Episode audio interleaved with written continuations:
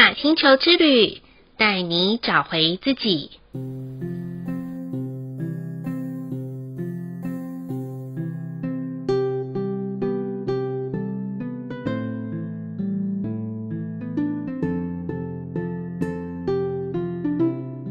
今天收听玛星球之旅，我们今天呢的单元一样是与 Miu 对话。那今天我们要介绍的是我们第二道黑色之光。那黑色之光呢，就是它有一个非常好的一个关键词，等一下我们请 Miu 来跟我们分享。那我们先跟我们的好朋友我们的 Miu 打声招呼。 Hello Miu。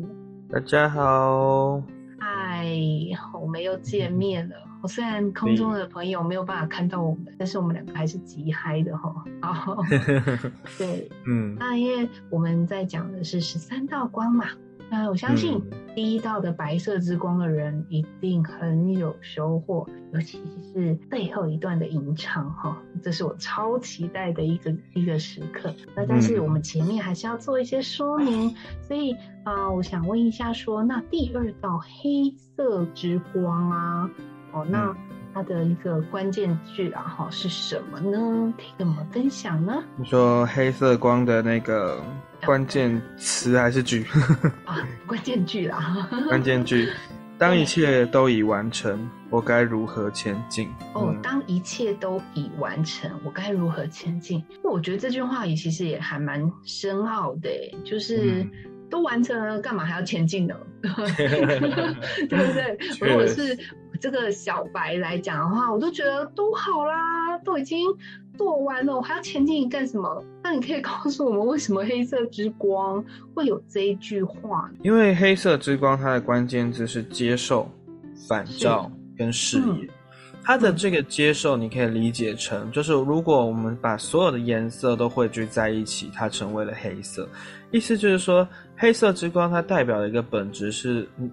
接受所有东西的来到，囊括一切所有的东西的那种感觉。所以对于黑色之光所谓的视野，就是它其实已经所有东西都已经看见了，它所有的东西都已经知道了。所以对黑色之光的人来说，当一切都已完成，就是他所有东西都知道。那在这样的情况下，他又该如何去决定，如何去前进？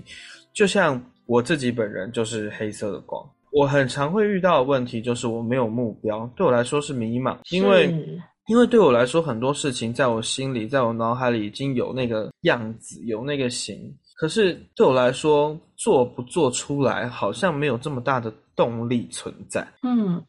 我不会觉得有些什么事情一定要把它就是一定要完成，一定要去做。对，所以这就是黑色的光要去面对的。那同样的一样的看见这件事情，它也有反向的意思，就是它的视野，另外它的接受有另外一种反面意思，就是你要接受一切的事物。就是比如说我们在讲的交托，我们在讲的信任，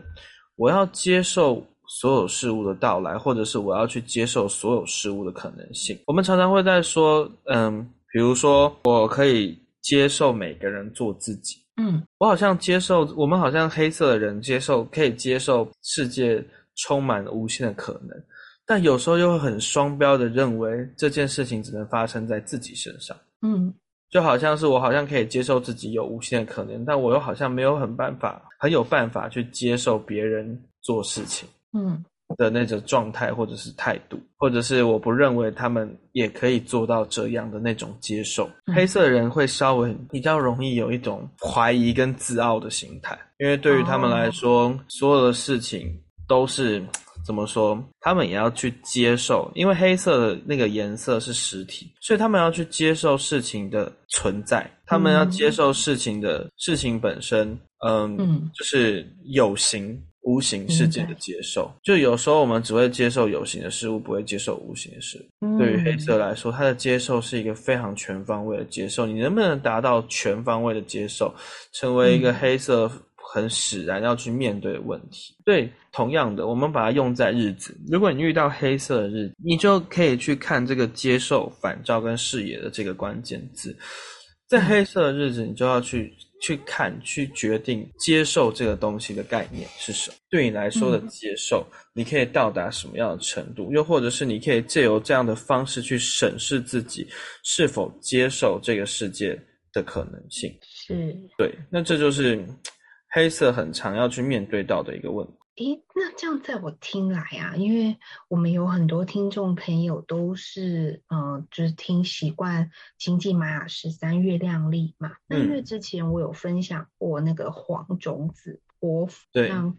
我觉得黑色之光啊让我有一种感觉，它好像黄种子这个图，我觉得接受就黑色这个颜色啊很像是那个黄种子加蓝鹰。黄种子加蓝，对对，我觉得我有这种 feel、因为为什么你知道吗？因为我觉得黄种子就是在那个根本看不见外面的土壤里面，我想如果我们把黄种子拟人化的时候，我觉得一定会非常的害怕，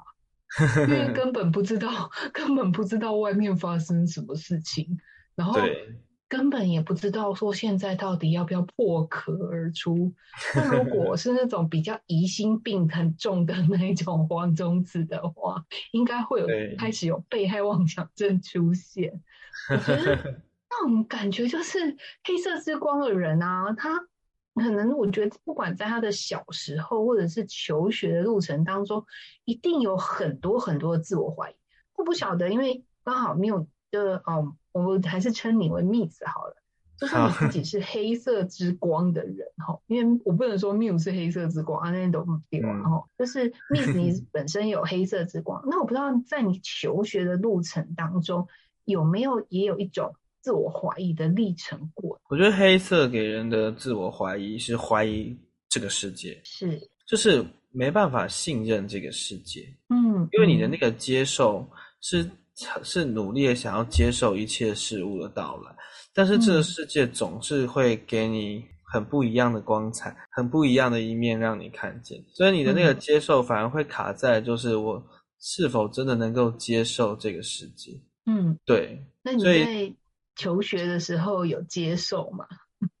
就比如说好了，我不知道算不算我也是特殊体质，我本来就是一个对于很多事情很敏感，我看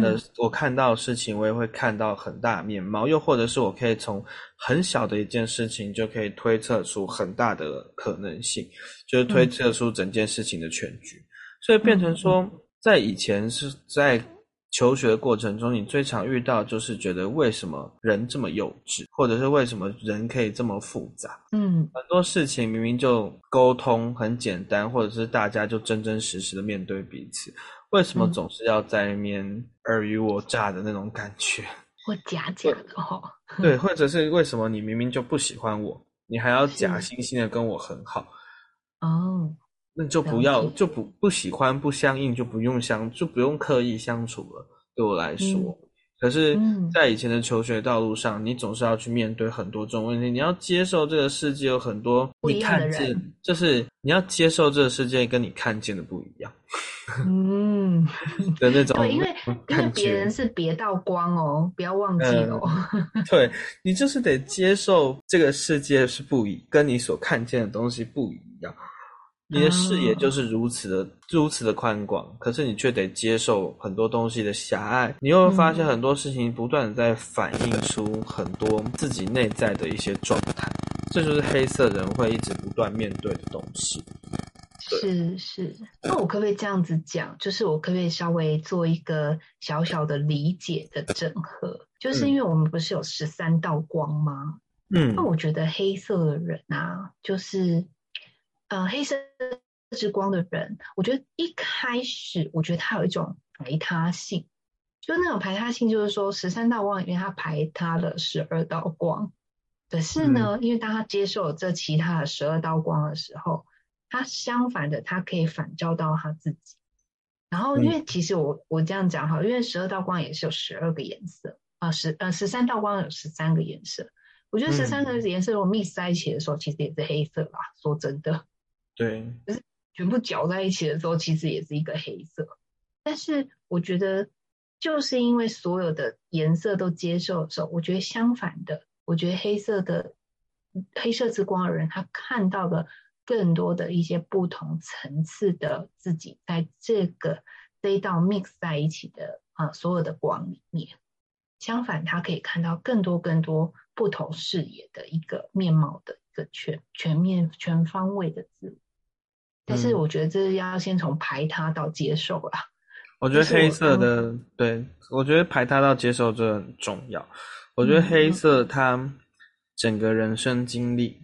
最重要的两个核心、第一个核心是搞清楚自己是谁，搞清楚自己想要什么。你要就是要看得清楚自己是什么样子，是就是接受自己的可能。第二件事情就是接受所有人的可能。就是对我来说，我可能可以接受自己展现无限的可能，但我不一定能够接受别人展现无限的可能。这就是一个接受的历程，是可以把视野跟反照的东西拿来运用在自己身上的时候，你就能够把这个接受进化到下一个等级。那我想要问一下，是说，因为我自己不是黑色之光的，我如果遇到黑色之光的日子啊，我可以做些什么呢？我觉得黑色之光的日子是一个非常怎么说，对于事物来说是一件非常扎实的事的时候，就是。你可以在黑色之光的日子中去很容易看清一件事情的现实面貌。现实面对、就是我们可以理解黑色是一个非常有形的东西，所以你会很快速的可以在这个日子中可以去感受一件事情的真实面貌。因为你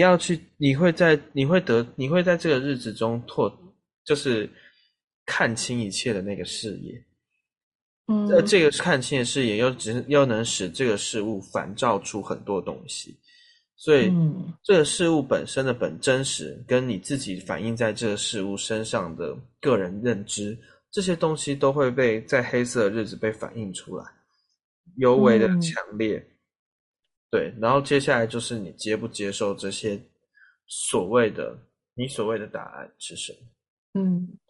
那我这样举个例子来问好了，我觉得这样是帮听众朋友问问看是不是这样，因为我们有很多听众朋友都是职场人士嘛。那如果刚好遇到黑色之光日子，那其实如果不小心就这样子看见了在背后穿小鞋的其实是他深信不疑的那个主管就是他非常信任的主管，可是就在黑色之光的日子居然看到原来在后面给他痛汤的就是他的主管。那这个时候是不是就是在这个日子的发生的时候是要让我们去更看清楚这件事情的本质？没错。比如说看见一个自己这么相信别人的那个自己嘛，对不对？因为全然的交托，然后全然的信任，可是也看见了一个被我们相信的人居然可能在后面做一些对我们不利的事情。那是不是要让我们去反照了一个，就是说如果未来的自己是要怎么样去面对如果同样事情的发生，或者是对于这样子的一个状态的时候可以怎么处理的那个自己。我这样子的说明，就是说我这样子的一个举例是不是可以帮助在职场人士的朋友里面，如果真的在黑色之光看到了一些不是很好的黑暗面的时候，可以多做的一些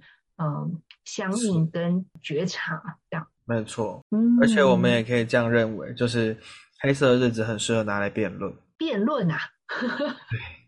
辩论什么？吵架吗？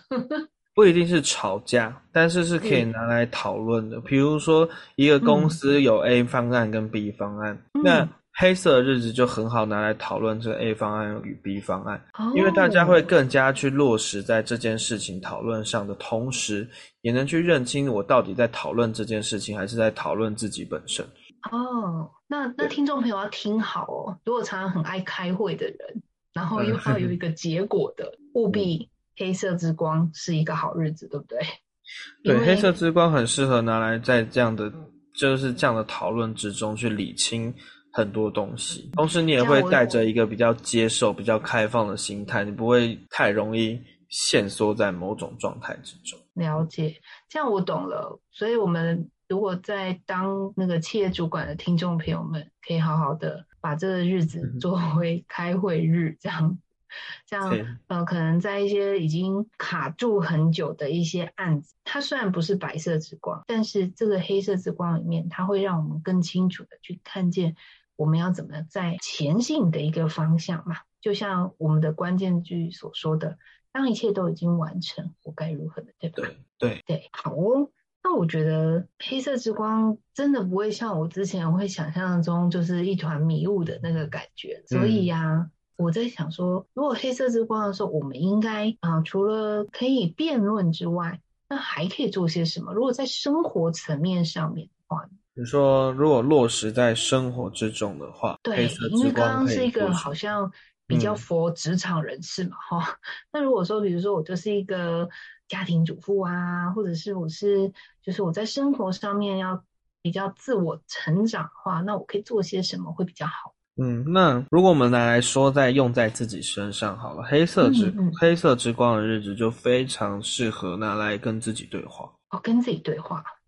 对，那非常适合拿来跟自己对话，而这个自己对话有点像是去理性的思考跟判断自己现在的整个生活模式。对，就是相对来说，黑色之光它所要去面对的自我是一个很有形的很理性的一个状态，接受这件事情是得靠经验累积的，不是你出生就可以了解什么叫做接受，是在你的生活中不断积累不断积累，用经验告诉你什么叫做接受。所以黑色之光同样的，你要去感受的是你现在此刻的整个人的状态，你的行为你的行动，或者是你正在经历的所有事情，是很好拿来去面对有形世界的自我对话。对，好，我觉得这要参透一下，然后我觉得这个参透的方法很适合单回的灵魂送葬因为我觉得自我对话里面就是要一些引导嘛，那我觉得我们在与Miu对话的一个历程当中，我觉得这个引导很重要的是单回的送唱。我觉得在送唱中，我觉得无形当中有时候你真的是要说自我对话，我跟你讲，很多听众朋友说自我对话，那我到底要自己问什么？我连发问都不会。那我们现在来教大家怎么发问，那是不是我们可以请Miu也为我们在黑色之光这边，然后可以给听众朋友适合黑色之光的一个颂唱呢？好，没问题。在我颂唱之前，我想先回答刚刚前面的这个问题，就是这个思考我到底该如何对自己发问，其实非常简单，包含了比如说我今天为什么做这个行为，我今天为什么想吃这个东西？我今天为什么在这段争执中爆发出了如此大的情绪？我今天为什么就是特别想哭？这些非常实质的为什么，就是在自我对话。可能当下你只是在负责行动跟感受当下，但是事后你的思考可以帮助你让这些过程成为非常有利的内在经验。我觉得是一个很棒很棒的提醒。我觉得它虽然是一个真的是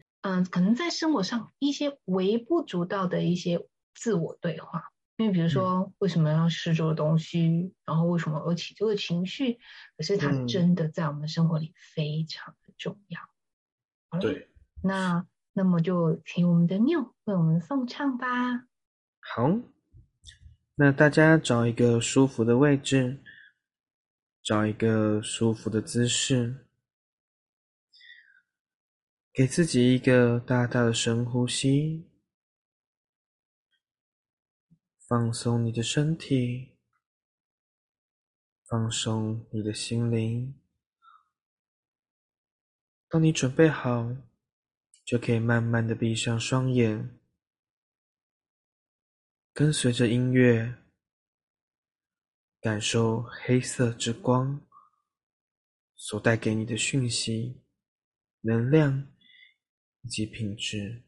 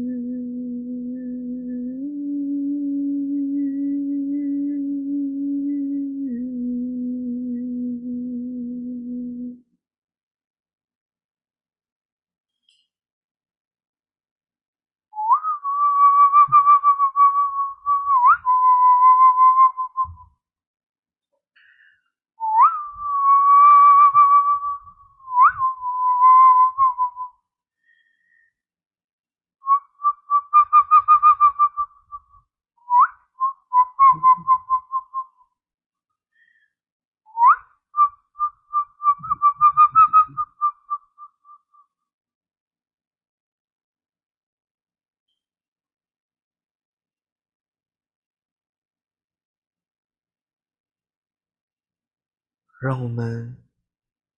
将黑色之光所带给我们的能量、讯息以及品质记忆在我们的心中，在我们下次遇到或需要使用的时候，可以更好地唤醒这份感觉，与其校准和连结。保持身体的放松，保持心灵的放松。让我们再一次做一个大大的深呼吸。当你准备好的时候，就可以慢慢的回到这里，并且慢慢的睁开你的眼睛。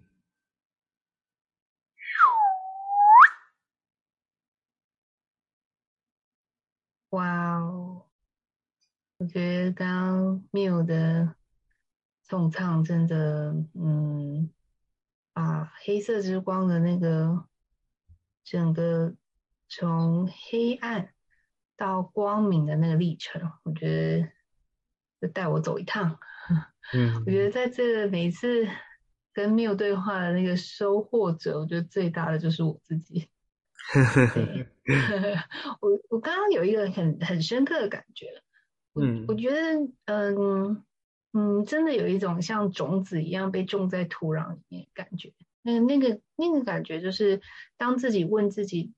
的一个意念的时候，比如说我今天为什么要生气，我觉得它就是像一颗种子的问话，然后种在土壤里，然后就会有一个百思不得其解的一直不断的，不管是怀疑或者是愤怒的那个之气，就是在那个颂唱的那个初期的时候有好像快要爆发出来。但是我觉得后来就是我觉得在那个过程里面，我有一个很强烈的声音，就是他告诉我说，其实我是安全的，我是可以好好安全的在这个黑暗的一个空间里面好好的自我探索，是可以放心的把自己交给自己的那个。所以在接下来的那个在颂唱一个过程当中，我就觉得好好的把放心的交回来给自己。所以后面的那个部分，我就觉得我发芽了。